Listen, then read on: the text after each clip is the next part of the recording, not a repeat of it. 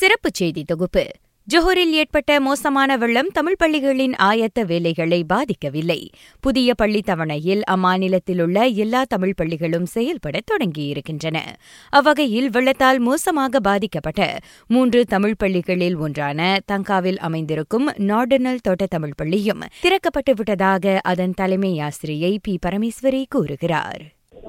பள்ளி திறந்துட்டோம். ஏன்னா last week வந்து நம்மளுடைய பிபிடி அதிகாரி அப்புறம் அந்த தோட்டத்தில் உள்ள ஒர்க்கர்ஸ் எல்லாம் வந்து நம்மளுக்கு உதவி செஞ்சாங்க சுத்தப்படுத்திட்டாங்க. எனினும் கடந்த ஆண்டை விட இம்முறை மாணவர்களின் பதிவு குறைவே என அவர் கூறினார். இப்ப வந்து அந்த மாணவர்கள் வந்து டிரான்ஸ்போர்ட்ல அதனால அவங்க வந்து பிரச்சனை டிரான்ஸ்போர்ட் ஏன்னா ஒரே ஒரு வேன் தான் எல்லா பிள்ளைங்க வந்து முக்கி கம்பில இருந்து வராங்க. ஒரு நான்கு மாணவர்கள் மட்டும் தான் இந்த கிறிஸ்தியில இருந்து வராங்க. மாணவர்களின் சீருடை குறித்து பரமேஸ்வரி இவ்வாறு கூறுகிறார்.